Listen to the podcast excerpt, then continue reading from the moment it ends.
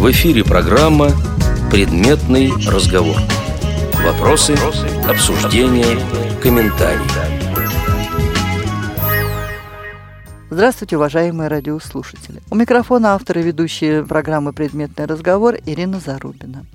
А в гостях у меня сегодня по скайпу адвокат Булат Сафин, город Уфа. Здравствуйте. Булат, прежде чем мы перейдем к вашей непосредственной профессиональной деятельности, немного расскажите о себе. Зрение я потерял в 12 лет. Тогда я учился в шестом классе общеобразовательной школы. После лечения я поступил в специальную школу для слепых и слабовидящих в городе Уфа. Сам тоже проживаю я в городе Уфа с детства. Школа номер 28. И обучался там вплоть до 10 класса. После этого в 10 классе я примерно определился с тем, кем бы я хотел стать в будущем в плане профессии – и моя мама, надо отдать ей долг в этом, она, наверное, уговорила меня, было страшно вернуться в школу, в которой я учился раньше, и оканчивать э, образование там, то есть вот эти обычные 10-11 классы, которые в обычных школах называются, вот в специальной школе 11-12 у нас назывался классы. А почему мама приняла такое решение? Нет, надо сказать, что мама не приняла такое решение. Мама предложила мне перевестись в другую школу. Я долго думал, но я думаю, без моего согласия она бы этого не сделала. Тогда переформулирую вопрос. А почему она решила подтолкнуть вас к этому решению? Думаю, потому что, во-первых, в любом случае, как она мне говорила, жить в обществе и не в замкнутой системе, не в замкнутой касте людей с ограниченными возможностями. Поэтому было бы желательно привыкнуть как-то потихоньку, потому что в университеты все равно они не специализированы к инвалидам. С точки зрения привыкания, я так понимаю, первый момент. Второй момент был, не в обиду будет сказано нашей школе, которой я питаю искренние, глубокие, положительные чувства. Но образование в той школе, в которой я доучивался, оно было более требовательным, так скажем. Более качественным. Качество образования во многом зависит от тех людей, которые сами учатся инвалидность. Все-таки в специальных школах по крайней мере в нашей, делали некоторые скидки на то, что человек инвалид. А жизнь, она, как правило, не делает скидок никаких. Но я еще раз подчеркиваю, это не камень в огород 28 школы, к педагогам которой я с глубочайшим уважением и почтением до сих пор отношусь. Тот уровень знаний, который они мне там давали по некоторым предметам, в девятом классе, когда я заканчивал, девятый, десятый, а, допустим, математика, геометрия, русский язык, литература, физика, история. По этим предметам я фактически мог не готовиться к занятиям и первые полгода обучения в обычной школе. Вы пришли первый день в школу, обычную, массовую. Ну да, это была школа вам когда-то знакомая, но тем не менее, прошло несколько лет, и насколько сложно было привыкать к новому коллективу, к новому помещению. Оно хотя было вам и знакомо, но тем не менее, все-таки, я думаю, оно воспринималось уже по-другому. Вы знаете, сложно было, и я сам думал, как это все будет происходить, но изначально мои родители договорились с директором и с учителями, что они мне, то есть директор и учителя будут помогать переходить из класса в класс, э, это в плане перемещения. Но так получилось, что буквально через день, через два ребята начали мне помогать, которые одноклассники мои. Класс оказался дружным, хорошим. Ну и я никогда на шею не садился. Э, старался сам тоже перемещаться, где я знал и помнил, ну, например, из соседней классы, в этом нет ничего сложного. Действительно, помещения большие, люди бегают, шумно, э, плохо слышно, что куда там направляться и так далее. Поэтому э, без помощи одноклассников, я думаю, было бы сложновато. Была проблема в плане того, что, допустим, по некоторым предметам технического направления, математика, геометрия, те же самые, рисовали многое на доске. И, естественно, не объясняя, что там рисуется, Говорили, это сюда, это вот так, ну, соответственно, вот так. Эти моменты мне никто не объяснял, это я сам дома сидел и доходил до этого потихоньку. Но в этом нет ничего сложного. Если как следует почитать, то все равно сначала читают, а потом рисуют. Была проблема того, как должны проверять мои работы учителя. Ну, это касалось всех письменных заданий, которые я тогда выполнял по Брайлю. Я оставался после уроков, то есть сдавал работу честно, так же, как и все после каких-нибудь диктантов или чего-то домашних заданий, оставался и э, читал учительно. Таким образом, они вот проверяли меня. Э, читал честно, и мне честно ставили отметки. По русскому языку, литературе также было. В 11 классе у меня появился впервые ноутбук, который еще от розетки тогда работал, что аккумулятора не хватало. И по литературе меня стали проверять э, уже непосредственно. Я печатал, подходил учительница и проверял. Информационные технологии освоили в 28-й школе или самостоятельно? Вы знаете, наверное, все-таки самостоятельно. В 28-й школе на тот момент времени стояло устаревшее оборудование, это э, так называемые ковоксы, которые шли переставками к, э, насколько я помню, 286 компьютерам в то время. Единственное, что там можно было сделать, это на QBasic что-нибудь напечатать, либо в редакторе. В основном я уже потом сам освоил и JAWS, был 95-й Windows, и JAWS там я освоил. И далее я сам это все делаю, то есть меня этому никто не учил особенно. Но в принципе, если разобраться, казалось бы, несложно. Я думаю, что это к поколению относится. Да многие осваивали самостоятельно. Многие самостоятельно. А сейчас посмотришь на детей, они уже чуть ли не с трех, с четырех лет сидят в своих планшетах, что-то там делают. В этом есть плюсы минусы своей, конечно. Одноклассники не завидовали, что вот они сидят, ручкой пишут, а вы приходили такой крутой с компьютером. Может быть, кто-то и завидовал, но не было злобной зависти, что называется. И потом ноутбук это был ведь дополнение к моему недостатку зрения, так скажем. Сложно себе представить такого человека, который будет завидовать тому, что человек не видит, и ему из-за этого приходится пользоваться ноутбуком. Ну и к тому же я всегда давал ребятам поиграть в этот ноутбук. На разные там игры были, и фильмы мы смотрели на нем в то время, которые можно было еще смотреть, а их было мало. Поэтому все видели, что я человек не жадный, помогал я всем и с занятиями, и с уроками, поэтому не чувствовал себя никто никому должен, скажем так. А вот когда пришли и начали писать по Брайлю, был интерес к системе Брайля или они так молчком, никто к вам не подходил? Он и тогда был, всем было интересно, подходили. Особо удивляло не принцип построения вот, букв, предложений и так далее. Его понять можно логически. Детям да и другим людям в дальнейшем было удивительно, что писать надо справа налево все-таки, а читать слева направо. И вот здесь у них возникало непонимание, как это, это значит, надо запоминать и как писать, и как читать отдельно. Вот это вызывало удивление больше, чем сам принцип э, письма по Брайлю. Но э, удивление это вызывает и до сих пор. Я сейчас редко пользуюсь вот, э, письмом по Брайлю, если только некоторые папки, дела подписываю свои. Э, краткие заметки какие-нибудь веду, коллеги подходят, им интересно, спрашивают, я показываю. Ну, это хорошо, что людям интересно. У нас была передача с Еленой Лиханус. Она тоже обучалась инклюзивно, и благодаря системе Брайля она более успешно интегрировалась и в школьный коллектив, и в студенческий коллектив. Вот этот интерес к системе Брайля, он помогал вот какие-то преграды преодолевать. Ну, интерес поддерживать надо, потому что, да, я, я тоже так думаю, что и, и непосредственно интересно людям, как это работает в системе Брайля, также интересно, как пользуются компьютером. Многие спрашивают, ты что все кнопки наизусть знаешь, или какой или самый интересный вопрос, который очень часто мне задавали, это а ты что, правда понимаешь, что тебе говорит вот твой компьютер? Как бы нелогичный вопрос. Ну, то есть, да, был интерес у людей.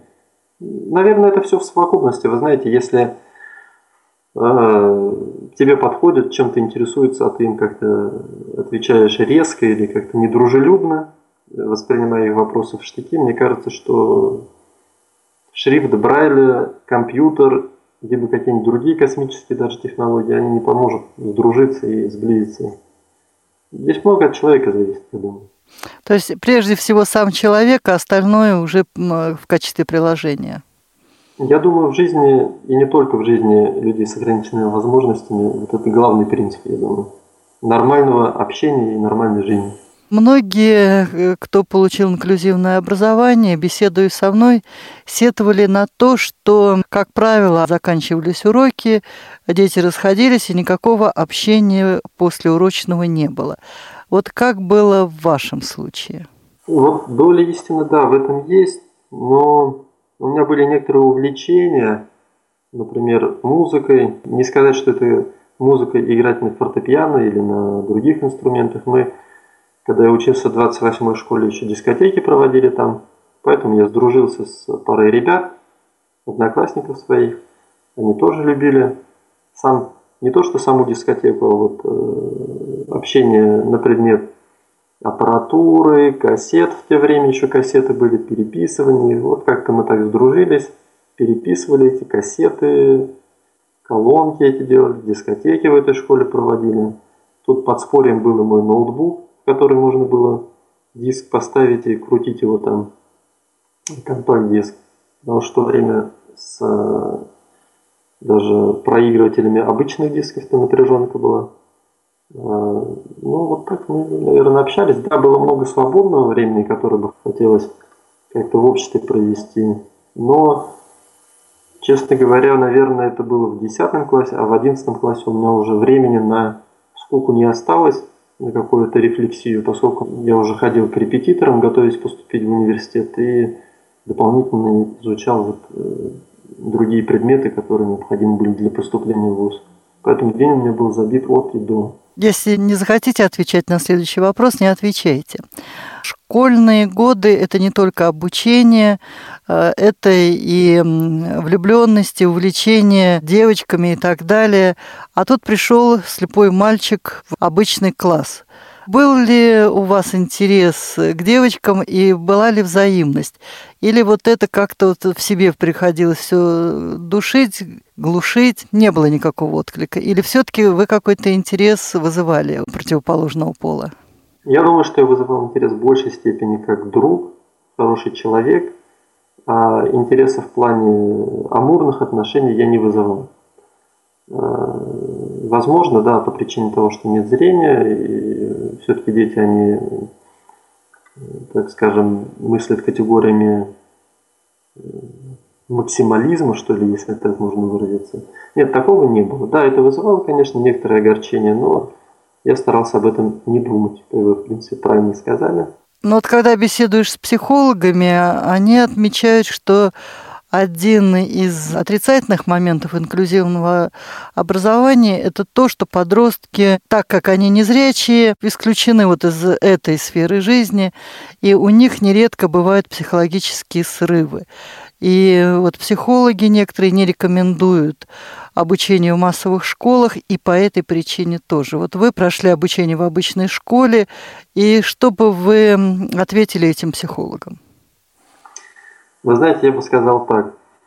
Если стоит выбор между эмоциональными переживаниями по этому поводу, иногда какими-то нервными срывами, возможно, хотя я не припоминаю, чтобы такие у меня были, на одной чаше весов, которая против инклюзивного образования, а на другой чаше весов стоит обучение в замкнутой среде э, таких же людей с ограниченными возможностями, у которых и круг общения сужен э, теми лицами, которые учатся вот, э, в школах. Я бы все-таки предпочел инклюзивное образование, потому что рано или поздно тебе придется жить не в замкнутом обществе, а в полноценном, полном. И вот в этом социуме ты уже имеешь больший выбор, в том числе и, так скажем, в смысле амурных этих дел. А в замкнутой системе девочек мало, правильно? Там же буквально их считанные десятки. Ну, получается, что твой выбор будет ограничен вот этим количеством этих людей противоположного пола. Это будет, мне кажется, совершенно неправильным и с моральной точки зрения, и с этической, и с психологической. То есть, наверное, будет логичным такое состояние, что я буду выбирать вот ее, потому что другого выбора у меня нет, ну, я думаю, что если семья будет строиться, дай бог, это будет семья в дальнейшем вот по этому принципу, э, то ничего хорошего из такой семьи не выйдет.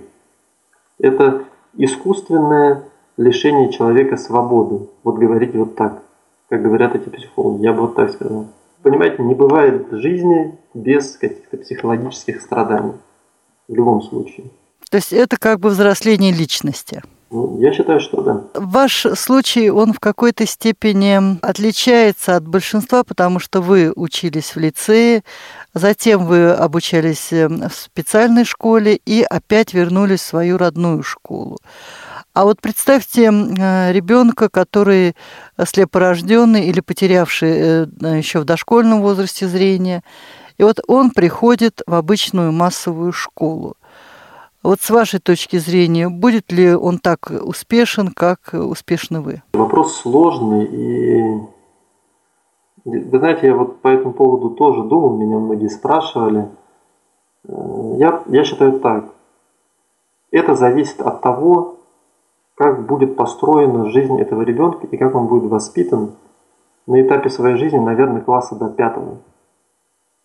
Потому что если родители им с детства не занимаются, если он не получил ни навыков, ему не привито стремление к жизни, к эм, достижению успеха какого-то еще с детства самого, а напротив привито потребительское отношение к жизни и вбито ему в голову родителями и педагогами, что он является несчастным, бедным, э, неспособным что-либо сделать без помощи других, то, то вот в этом случае ему будет сложно и, наверное, даже невозможно более или менее нормально адаптироваться в обществе.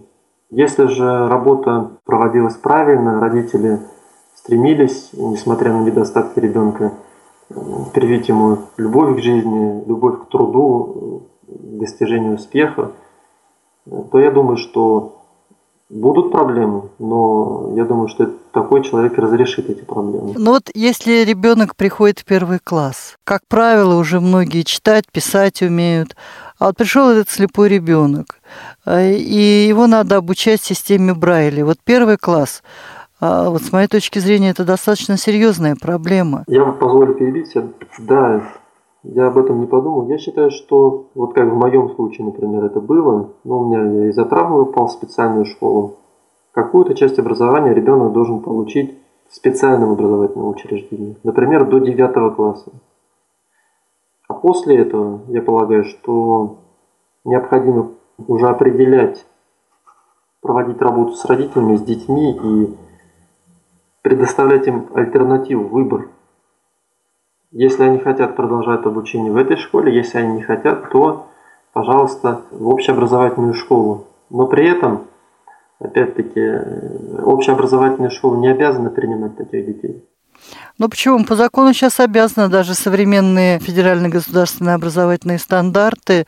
Они предполагают включение детей с ограниченными возможностями здоровья в обычную школу. Ну, в законе написано одно, вы знаете, а на практике вот работаю, найдется 10 тысяч причин, железных причин, по которым конкретно вот эта школа, вот извините, всегда вот готова, но сегодня не получится. Поэтому я думаю, что это должно быть какое-либо соглашение, может быть. На нормативно-правовом уровне должен быть проработан вопрос об образовании вот э, таких детей, возможностях школах определенно. Принятые стандарты с 1 сентября 2016 года являются той базой, которая будет создавать основу для детей, обучающихся и в массовой школе в том числе. Там прописаны требования к условиям и так далее, там много чего есть. Но это как бы немножко тема другой передачи. У нас вот в моих университетах целый цикл передач был посвящен специальным образовательным стандартам, и там очень идеальная такая картинка. Я, конечно, понимаю, что на практике будет очень много проблем, но тем не менее нормативная база в той или иной степени уже существует. Ну, ремарка это еще Толстой в свое время сказал. Гладко было на бумаге, да забыли про овраги. Ну, это да. Можно многое. Хорошо, возвращаемся к вам. Вы заканчиваете школу, и у вас уже было понимание, а какая профессия для вас наиболее будет успешна. Вот как вы к этому выводу пришли? Вы знаете, с одной стороны, у меня мама педагог, учитель химии. Папа у меня эксперт, эксперт-криминалист. То есть они делали экспертизы по уголовным делам различным, но тоже связано с химией в той или, в той или иной степени. С детства я любил читать книги, знаете ли, вот детективы, э, тайны и прочее, прочее, прочее. Может быть, как-то эта моя любовь к каким-то детективам еще с детства предопределила э, мой выбор. Но, откровенно говоря, выбор-то и не велик. Потому что либо ты идешь в педагоги, а я вижу по своей маме какой-то адский труд, как это сильно выматывает, и, откровенно говоря, насколько небольшой доход это приносит.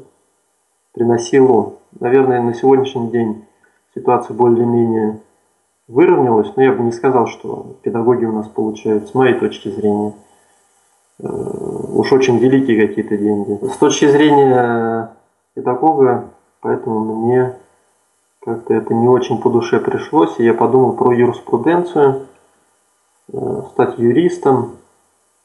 В любом случае юрист может пойти и педагогом потом, преподавать обществознание, допустим, в той же школе. Э, то есть такой выбор, он именно этим и был обоснован. Можно было пойти, конечно, в массажисты. У нас многие ребята работают массажистами. И, между прочим, надо сказать, что массажист, вот сегодня я общаюсь со своими одноклассниками еще из 28-й школы. Массажист, если он хороший, то он может зарабатывать порой больше, чем адвокат. Пример у нас есть конкретный, но меня не тянуло к этому. Мне всегда нравилось вот что-то в сфере доказывания, объяснения, логики и так далее.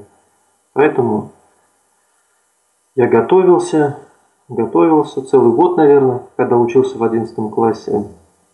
Э, и поступил тогда в Институт права Башкирского государственного университета. Это был 2002 год. До сих пор помню, как меня принимали на вступительной комиссии. Я закончил школу с отличным аттестатом и золотой медалью, поэтому проходил вступительные экзамены в виде собеседования в университет. Взял билет, как сейчас помню, там были вопросы. Мне их ассистент прочитал, эти вопросы. Ассистент, которая на экзамене со стороны университета была.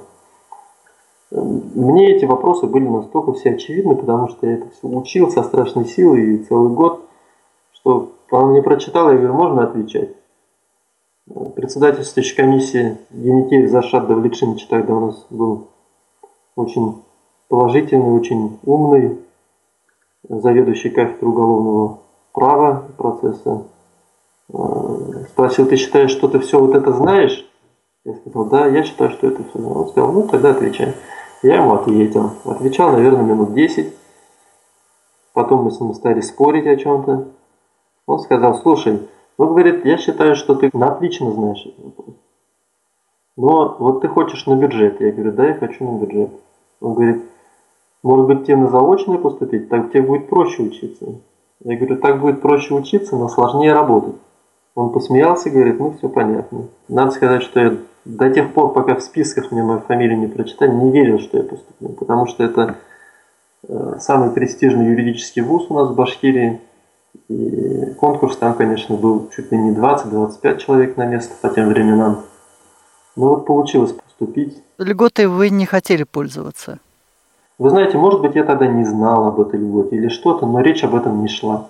Возвращаясь к льготе, только в середине первого курса обучения, когда я уже начал в чем-то ориентироваться в плане юридическом, я задумался над этим вопросом и обнаружил, что студентам-инвалидам она положена социальная стипендия, которая мне не была назначена и не выплачивалась.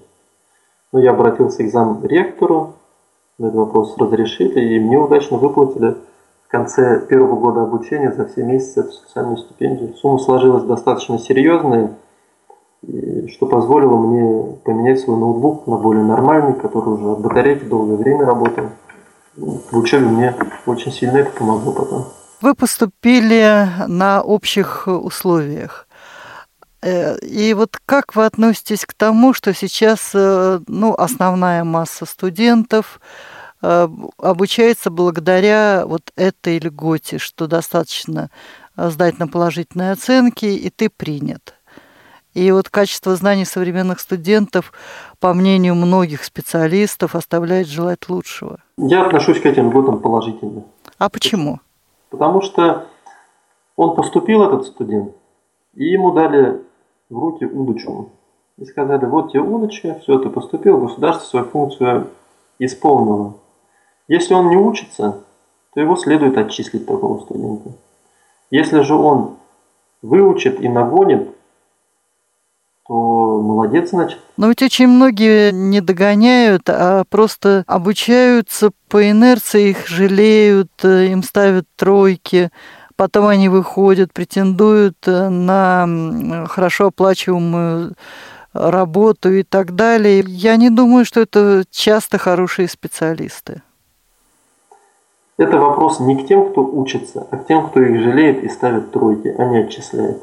То же самое можно сказать про 50% обычных людей, которые учатся в ВУЗе и, ну, не кривя душой, можно сказать, где-то договаривается об оценках, а где-то и не договаривается, а напрямую как-то влияет на эти оценки. Так, если говорить завуалированно.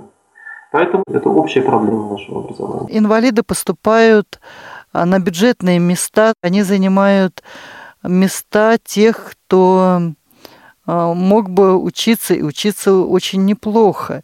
И даже вот э, наши инвалиды, а, когда их здоровые дети не поступают, а на их место поступают инвалиды, достаточно резко высказываются по поводу существующих льгот. Ведь получается, что инвалид пришел и занял чье-то место, а потом он по полученной профессии не работает. Одно дело, когда он учится на коммерческой основе, ради бога, он платит деньги, учится, а когда он занимает бюджетное место, это ведь э, достаточно серьезная ответственность, по-моему.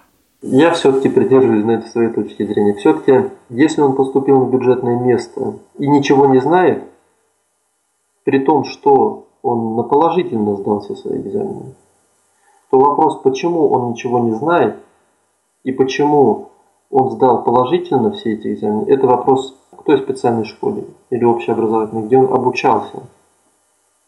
Нечего тогда плодить вот людей с положительными оценками инвалидов, которые будут занимать места детей, тех же самых педагогов, которые рисуют такие оценки, без наличия знаний вот таких людей. А теперь представим другую ситуацию. Инвалид учился на отлично, все выучил, все знает, все действительно знания у него хорошие. Ему помогли, помогло государство. Он поступил в ВУЗ. Он будет учиться дальше и трудиться дальше. А если ему государство не поможет, льготу уберут, то это крайне маловероятно, что он поступит в ВУЗ, зная сегодняшние реалии, и зная, как распределяются, и предполагая, как распределяются в основном бюджетные места. Поэтому эта льгота, мне кажется, она необходима. А вопрос ваш к тому, что инвалиды недостаточно знают э, или не хотят учиться и по накатанной, по инерции учатся, это вопрос к тем людям, которые их так научили, поставили такие оценки, и к тем людям, которые в ВУЗе продолжают ставить им оценки и не отчисляют их. Отчисляйте вы его, и человек, который не поступил на его место, а на последние скопленные родителям деньги э, учится на платной основе в том же ВУЗе, возможно, будет переведен на его место. Ну хорошо, возвращаемся опять к вам. Вот вы поступили на достаточно престижный факультет. И там учится золотая молодежь, как правило. Вот сложно вам было в этой среде? Нет, мне было абсолютно не сложно. Первый год, наверное, как-то, может быть, я что-то и переживал, что жизнь проходит мимо, но, опять-таки, надо сказать, очень много времени уходило на обучение, на изучение материала, потому что книг не было, ничего не было, приходилось брать в библиотеке, самому сканировать учебники, это очень долгий процесс, э, потом вычитывать. Времени оставалось мало. Но я нашел занятие, которое мне стало очень интересно, и которое потом позволило, наверное, подружиться с теми друзьями, с которыми мы дружим и до сих пор. У нас там была газета факультетская, и девочка, которая вела, она как раз пятый курс заканчивала и уходила. И висело объявление в холле, значит, кто хочет заниматься газетами. Я пришел туда с другом, мне повезло, у меня товарищ оказался школьный еще, на одном курсе со мной мы пришли. Сказали, мы хотим заняться. А девочке было без разницы, кому отдавать, ей главное было спихнуть это дело себя, она спихнула. И вот мы начали собирать вокруг себя команду. Ребята, значит, пришли. Кто фотограф, кто верстальщик был у нас. Э, все мы хором собирались. Я был редактором этой газеты. Выпуск мы довели до ежемесячного. Было у нас 999 экземпляров, чтобы не регистрировать от тысячи. Регистрации необходимы. Ну, дальше это студенческая жизнь. Мы ездили на море от университета по социальным путевкам. Ну и по тому, что мы занимались газетой тоже. Поощряли вас? Нас поощряли, да. Союз поощряли, нас поощряли. Активную молодежь, которая занимается спортом, поощряли. То есть мы не были исключением. Ну, было достаточно интересно, приходилось общаться с большим количеством народа, потому что материал нужен разный, интересный. Брали интервью и у выпускников университета, декан созванивался. Э, в Белый дом, я помню, мы пришли в то время к главе аппарата президента с большим удовольствием он нам интервью дал, я записывал его на кассетный свой диктофон интервью. И когда пришел переписывать это домой, перепечатать, с удивлением обнаружил, что там ничего не записано, только жужжание. Оказывается, у них система защиты от записи стоит. И пришлось по памяти это все восстанавливать. Много интересных моментов, приятных, неприятных, но было интересно. Преподаватели к вам относились вот с некоторой снисходительностью, или скидок вам все-таки не делали?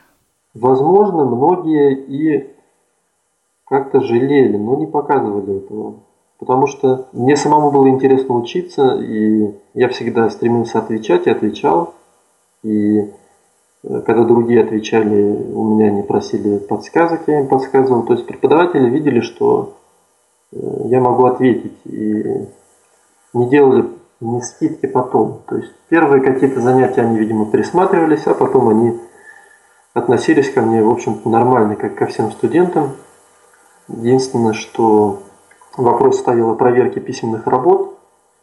Ну, вуз гуманитарный, юриспруденция, поэтому мне дозволялось устно отвечать на все, что они говорили. То есть я либо приходил после занятий на отработки, где все приходили сдавать хвосты, и отвечал. Ну, как правило, Прямо на семинаре это происходило, я отвечал. Письменные работы я э, писал по Брайлю, те, которые требовали обязательного письменного ответа, ну, которые хранятся в ВУЗе. А потом сидел и перечитывал вслух. У меня они занимались, я думаю, что они до сих пор лежат в моем личном деле там в ВУЗе. А почему нетбук не использовали? Потому что письменные работы с ноутбуком ну, это было бы и как-то странно, потому что, во-первых, можно списать, потому что в ноутбуке можно в соседних окошках пооткрывать все то, о чем спрашивалось. Это было бы нечестно. Во-вторых, я это знал, я это писал по Брайлю, чтобы ни у кого никаких сомнений не было. Э, отдавал преподавателю, а потом читал его. Потому что я не люблю, когда меня заподозривают в чем-то нечестном, неправильном. Зачем мне врать, если я это все знаю? То есть вы отдавали листочки, а потом приходили и именно эти листочки читали. А то я знаю, у нас некоторые студенты э, напишут, а потом дома что-то переправят и приходят, э, читают уже э, не совсем то, что они писали на контрольной. Вы знаете, это можно было сделать. Потому что преподаватели, наверное, бы без разницы им было, у них тысячи студентов. Но я так не делал. Я отдавал листочки и говорил, я приду, когда вы мне скажете, и прочитаю. И либо они мне говорили, останься после семинара, я оставался, либо э, приходил, я говорю, вот на отработке, и там он читал. Курсовые, рефераты, доклады, диплом. Это, естественно, я печатал на компьютере, но это все так делают. После небольшой паузы мы снова вернемся в студию «Радио ВОЗ». В эфире программа «Предметный разговор». Вопросы, обсуждения, комментарии. Напоминаю, что сегодня у меня в гостях адвокат Булат Сафин, город Уфа. До перерыва вы рассказывали о том, как обучались в школе, в университете. А теперь давайте перейдем к тому периоду, когда вы встали перед выбором именно уже непосредственного места работы. Вопрос трудоустройства – наиболее важный момент э, в жизни всех людей, и особенно инвалидов по зрению. Вот как происходило ваше трудоустройство? Вы знаете, это было очень сложно. Я когда закончил вуз, мне предложили поступить в аспирантуру. Я сдал экзамены и поступил на бюджетную аспирантуру, что было тоже очень сложно. Учился там, получается, полтора года сдал два кандидатских минимума, э, философия, английский язык. Но потом стал работать, и мне стало не до этого, честно говоря. Но вот те полтора года, когда я учился, я все время пытался найти работу. Я направлял резюме в разные организации. Вот я до сих пор помню яркий пример с Вимбельдан. Я направил на свое резюме. А резюме у меня было очень хорошее. Я университет закончил с красным дипломом. И там ни одной четверки не было. Э, и разные стипендии у меня были, причем те, которые не договоришься и не купишь, например. А, например, какие? Ну, есть такая стипендия, например, э, имени Потанина. Там, получается, отбор идет э, по вузам в каждом регионе. То есть те люди, которые то ли год, я вот сейчас не припомню, то ли два только на пятерке закончили сессии, они приходят, Э, проходит конкурсный отбор. В БГУ это тысяча человек было, после первого этапа остается 100, после второго 20 человек. И вот 20 человек э, мы потом поехали в Саратов, нас отвезли и вручали там медали, возили по экскурсиям, показывали. Ну и стипендию ежемесячно назначали. По тем временам, насколько я помню, это было около 2000 рублей, что ли. Это было очень много для студентов по тем временам. Также я получал стипендию имени президента Республики Башкортостан, это региональная стипендия, и стипендию Муксинова, это юридический деятель. Вот три стипендии я получал. С учетом еще социальной моей стипендии, стипендии как э, отличника образования, да, мой доход достаточно высокий был. То есть можно было не работать с такой стипендией? Нет, понимаете, эти стипендии, они временные, то есть они назначаются на год.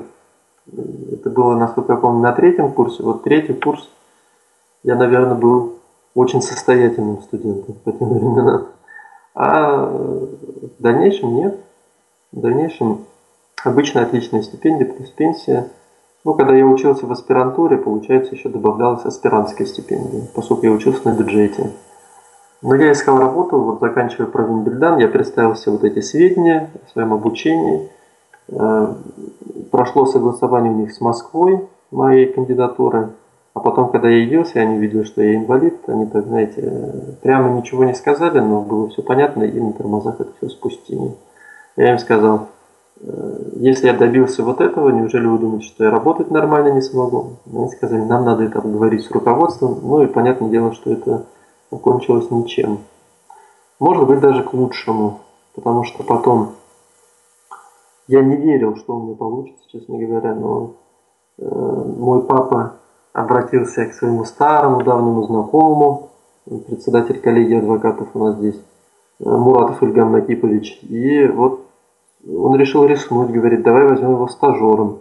Адвокатом стать, чтобы необходимо сначала стажировку пройти год, а потом уже экзамен большой сдавать. По сравнению с ним экзамен выпускной ГЭК в университете это, ну что, сдать зачет примерно. То есть 600 вопросов, очень обширных по всем областям фактически. Было в то время, сейчас кажется меньше вопросов. И год я стажировку проходил, коллеги, все удивлялись. Все те же самые вопросы задавали, которые мне люди задавали в университете. Ну, потом я сдал этот экзамен. Сам удивился, у меня это получилось, потому что там из 18 человек только трое сдали. С 2009 года у меня статус адвоката, я работаю как адвокат. Ведение дела вслепую сопряжено, наверное, с достаточно многими проблемами. Это и знакомство с делом, это и клиенты, которые не всегда готовы работать с адвокатом-инвалидом, ну и многое другое, о чем вы нам сейчас расскажете. Ну, вы знаете, я тоже так думал, когда начинал работать. Эм, без помощника работать невозможно. Это однозначно. Даже при наличии информационных технологий? Даже при наличии информационных технологий. Потому что приходится очень много перемещаться. Э, вот, например, сейчас. И если бы меня не возили на машине, я бы не успевал элементарно между судами. Поэтому без помощника, без стажера работать невозможно. У меня есть стажер, я его работу оплачиваю, он возит меня на моей машине, читает все документы и радуется, наверное, тому, что он стажер, потому что в основном стажеры сидят в кабинете, с адвокатами в основном не ходят на процессы, а здесь он видит э, непосредственно сам процесс, как идет дело, непосредственно участвует в подготовке. Если я составляю документ, я ему скидываю, он проверяет его, ну, чтобы форматирование было приличным и так далее. У меня на это времени и желания никакого нет тратить. Э, дела, которые э, фотографируются, он мне их вычитывает. В первое время, да, было тяжело, но, наверное, я привык месяца за два. Клиентов сначала нет ни у какого адвоката. В любом случае. Если только ты уже не пришел с багажом каких-то связей, наработок, э, клиентов, юридических лиц, которых обслуживаешь.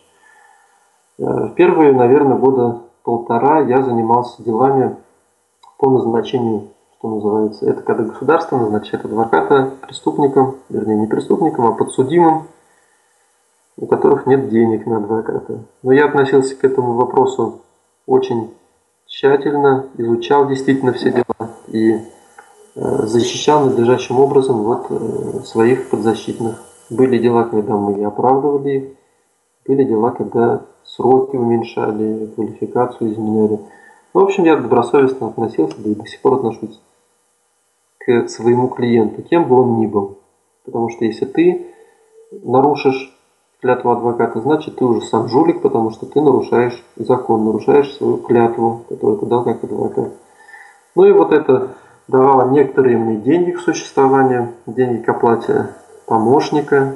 Тогда у меня не было машины, да и не нужна была, и на автобусе везде мы успевали.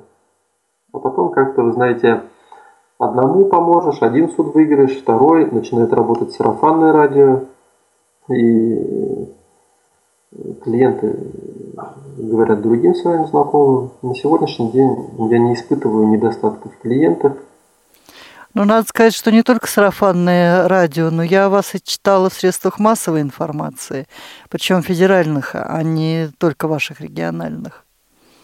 Не знаю, я специально не просил никого никогда что-то обо мне писать или как-то пиариться. Вот часто, видимо, обращаются э, как Шенцеву Юрию Николаевичу, я вхожу в правление ВОСа. Когда уж успеваю, приезжаю, как могу, уж помогаю. А он видимо, перенаправляет ко мне, но он еще к другим ребятам перенаправляет, не только ко мне. Вот они звонят, пишут. Я рад, если это поможет кому-то когда-то в чем-то какие-то мои ошибки, может наоборот, эти достижения. Но вот цель моей программы – это не только рассказать о человеке, о его жизненном пути, но и дать какие-то рекомендации тем, кто пойдет э, по вашим стопам. Вот что бы вы порекомендовали молодым незрячим, кто заканчивает сейчас юридические факультеты, э, кто планирует стать адвокатом, вот на какие моменты необходимо обратить особое внимание? Главный момент и главное это то, что даже когда нет работы, даже когда ты не видишь перспективы, даже когда ты думаешь, и оно реально так, что бесперспективно, нет ни работы, ни денег, ничего, все равно надо работать. Работать не с клиентом, а работать, например, над созданием своего сайта. Я сам писал свой сайт, размещал на нем книги. Э, студенты ко мне тянулись из-за этого, многие меня начали уважать потому что э, я выкладывал редкие книги, и они не ходили в библиотеки, а у меня их брали читали. Надо работать, изучать что-то, писать. Никогда не надо сидеть, э, сложа руки и ждать, что само по себе что-то произойдет. Да, у меня бывает такое, что и в месяц бывает только один-два клиента. Этого хватает на оплату бензина, стажера, э, аренды. Но у меня всегда есть подушка, которую я потихонечку коплю. И я никогда не перестаю работать. Надо работать, а клиент он придет. Тот, кто работает к тому, всегда придут деньги. Деньги, удача и так далее. И не надо заморачиваться по вопросу того, что ты не видишь. Ты с этим ничего никогда не сделаешь. Но дай бог, если у кого-то получится э, поправить здоровье. Но у кого нет, зачем думать и мусолить то, чего нет? Надо жить с этим и э, жить полноценно стремиться к этому, не думать уже о том, чего ты исправить не можешь. Зачем об этом думать-то? Я думаю, вот так. А больше мой совет, наверное, это в адрес родителей, у которых, э, может быть, к счастью, а может, к несчастью у детей какие-то проблемы со здоровьем, но это относится не только к инвалидам по зрению. Да? Э, не опускать руки и воспитывать детей даже лучше, чем те, которые видят. Потому что человек с э, определенными недостатками, он талантлив может быть гораздо в другом, чем другие люди.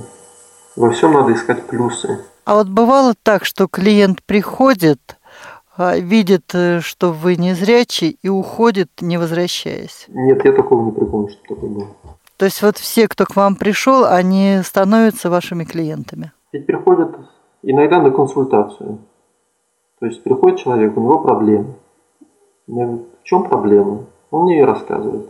Я ему описываю варианты разрешения этой проблемы. Если сейчас я не могу ответить на эти вопросы, или у него не хватает документов каких-то, я ему говорю, приноси вот такие, такие, такие документы, приносите, потому что мне не хватает сведений для дачи вам полноценной нормальной консультации и нормального видения этой проблемы. Некоторые клиенты пропадают, не приходят, некоторые клиенты собирают документы, приходят, я даю им анализ, консультацию предоставляю, показываю перспективу или неперспективность этого дела. Зачем браться за дело и с человека брать деньги, если ни к чему это не приведет. Как правило, если есть перспектива, я описываю, какие действия необходимо совершить. Не помню, чтобы такие люди не заключали со мной договор или что-то в этом роде. Может быть, кто-то и уходил, но я этого не помню. Зачем мне об этом помнить? Ну, ушли, ушли, эти ушли, другие придут. От меня не убудет. За консультацию они деньги заплатили. Я свою работу выполнил. Я стараюсь не помнить чего-то нехорошего. Зачем? А насколько сложно инвалиду по зрению э, участвовать непосредственно в суде? Очень легко, потому что, во-первых, вот у нас в Уфе, я знаю, трое адвокатов.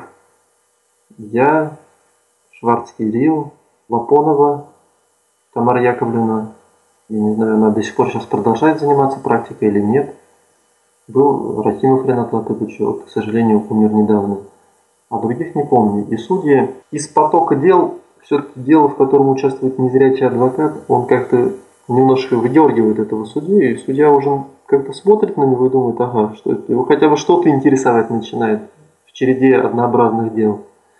А это хорошо, потому что привлечь внимание судьи – это уже полдела. То есть это даже плюс может быть, то, что адвокат незрячий. Это безусловно плюс. А вот дальше, если он привлечет внимание судьи и произведет на него негативное впечатление, то это будет минус. А если позитивное, то это будет вдвойне плюс. Процесс у нас устный, гласный, поэтому вся речь устно произносится. Какие-то письменные материалы я заранее подготавливаю, но так любой юрист, адвокат делает. Предоставляет судье, сторонам. Нет никаких проблем. Единственное, что иногда приходится на ходу какие-то вот документы быстренько изучить, которые другая сторона представила, и суд не будет откладывать заседание по каким-то причинам. Но здесь стажер, безусловно, быстренько читает. Но бывали случаи у меня, когда стажер болел, я приезжал один в суд. Ну, в этих случаях э, судья просто сам вслух читал, оглашал. Потому что э, процессуально судья может огласить э, поступивший документ. Мы сюда на встречу шли, оглашали, я ориентировался на ходу, какую-то оценку давал этим документам. Но ведь во время судебного заседания нередко, допустим, прокурор, судья, другие участники судебного процесса переглядываются, перемигиваются, жестикуляция, мимика и так далее. И часть визуальной информации уходит из поля зрения незрячего адвоката. Вот э, насколько для вас э, это составляет проблему? И слава богу, что не видно. Почему?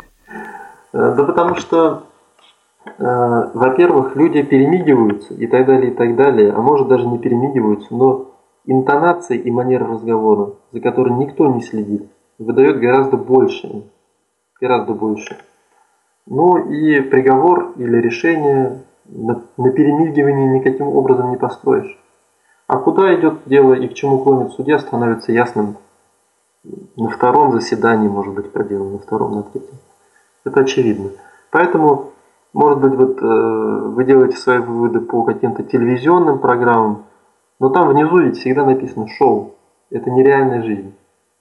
В реальных судах происходит все по-другому. Никто не перемигивается. Даже если перемигиваются, то ну, глубоко безразлично. У меня есть юридическая оценка обстоятельств. Моя задача дать им надлежащую оценку, донести до суда правильность позиции, и на этом все. Этот судья откажет, существует более высокая инстанция. Вы упомянули телешоу на юридическую тематику.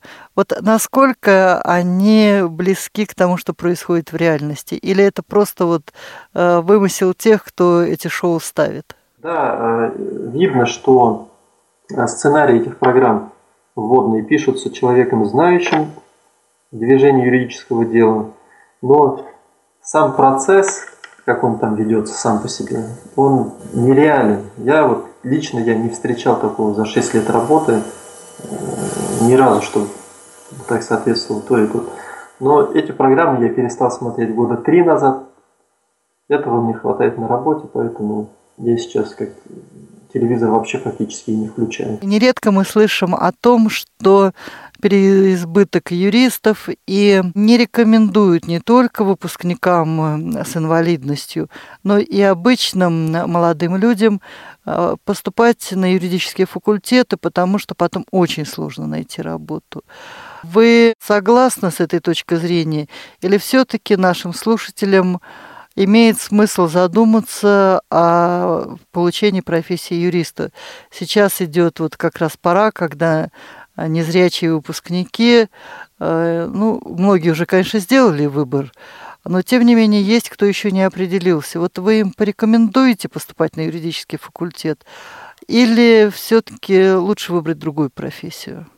Вот тем, кто в мае 2015 года, оканчивая школу, еще не определился, куда ему поступать в 2015 году, я не рекомендую поступать на юридический факультет.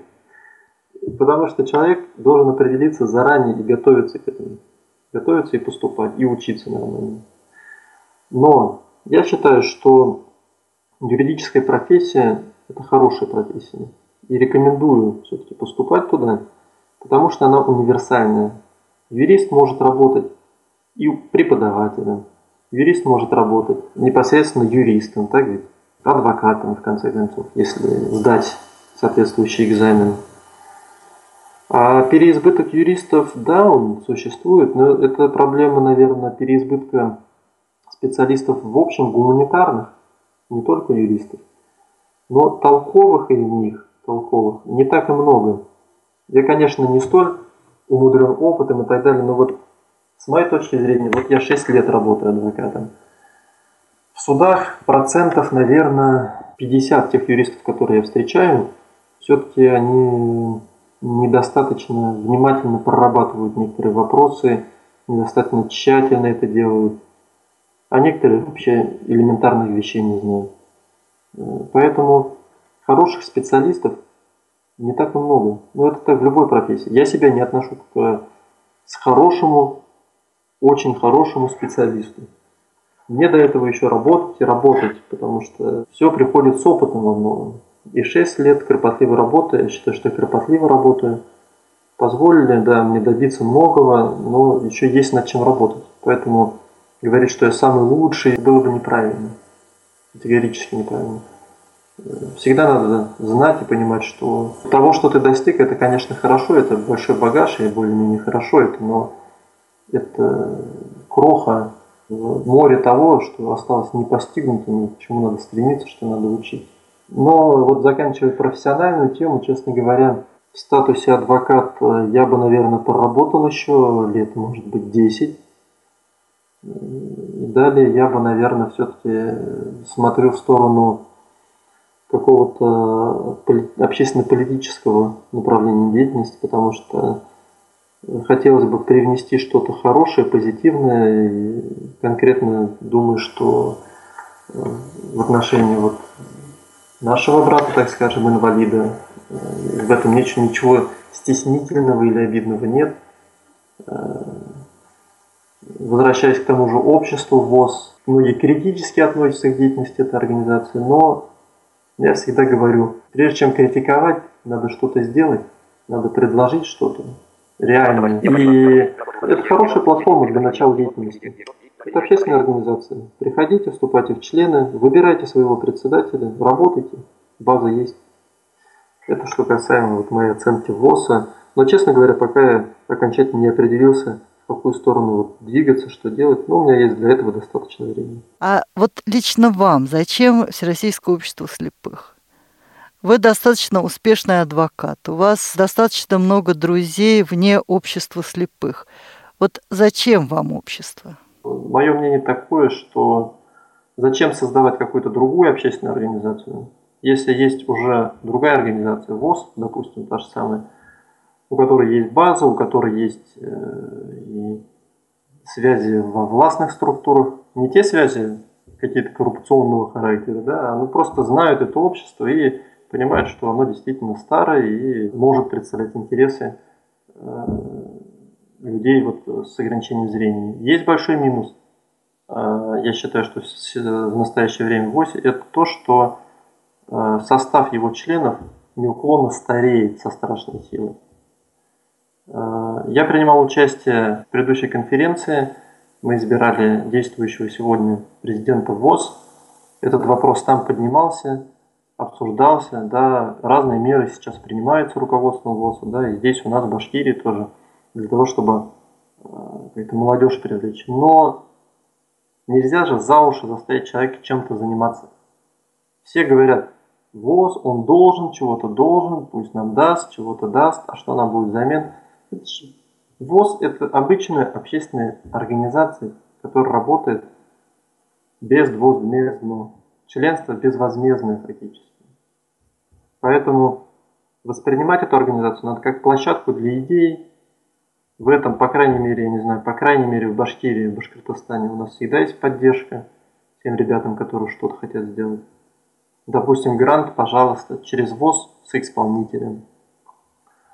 Э, поэтому хоронить эту организацию я считаю, что не надо. Я считаю, что просто надо вливаться в нее, если есть желание. Если нет желания, попробуйте организовать свою организацию и поймите, насколько сложно. Организовать и зарегистрировать несложно, а обустроить работу очень сложно. Даже элементарно бухгалтерию. Поэтому списывать эту организацию и критически говорить, что все это уже уходящий век и так далее, я бы не стал. Это нормальная, обычная организация. На сегодняшний день я вхожу в правление нашего БРО, ОСА, и все, что я говорил, это не потому, что я туда вхожу и боюсь, что меня оттуда из-за этого выпрут. Нет, абсолютно. Э, то, что я вижу там, это вот то, что я сказал. Стареет членство, молодежи мало. Поэтому, но это все зависит от самой молодежи, которой в настоящее время, я так понимаю, особо ничего не интересно. Как решить эту проблему?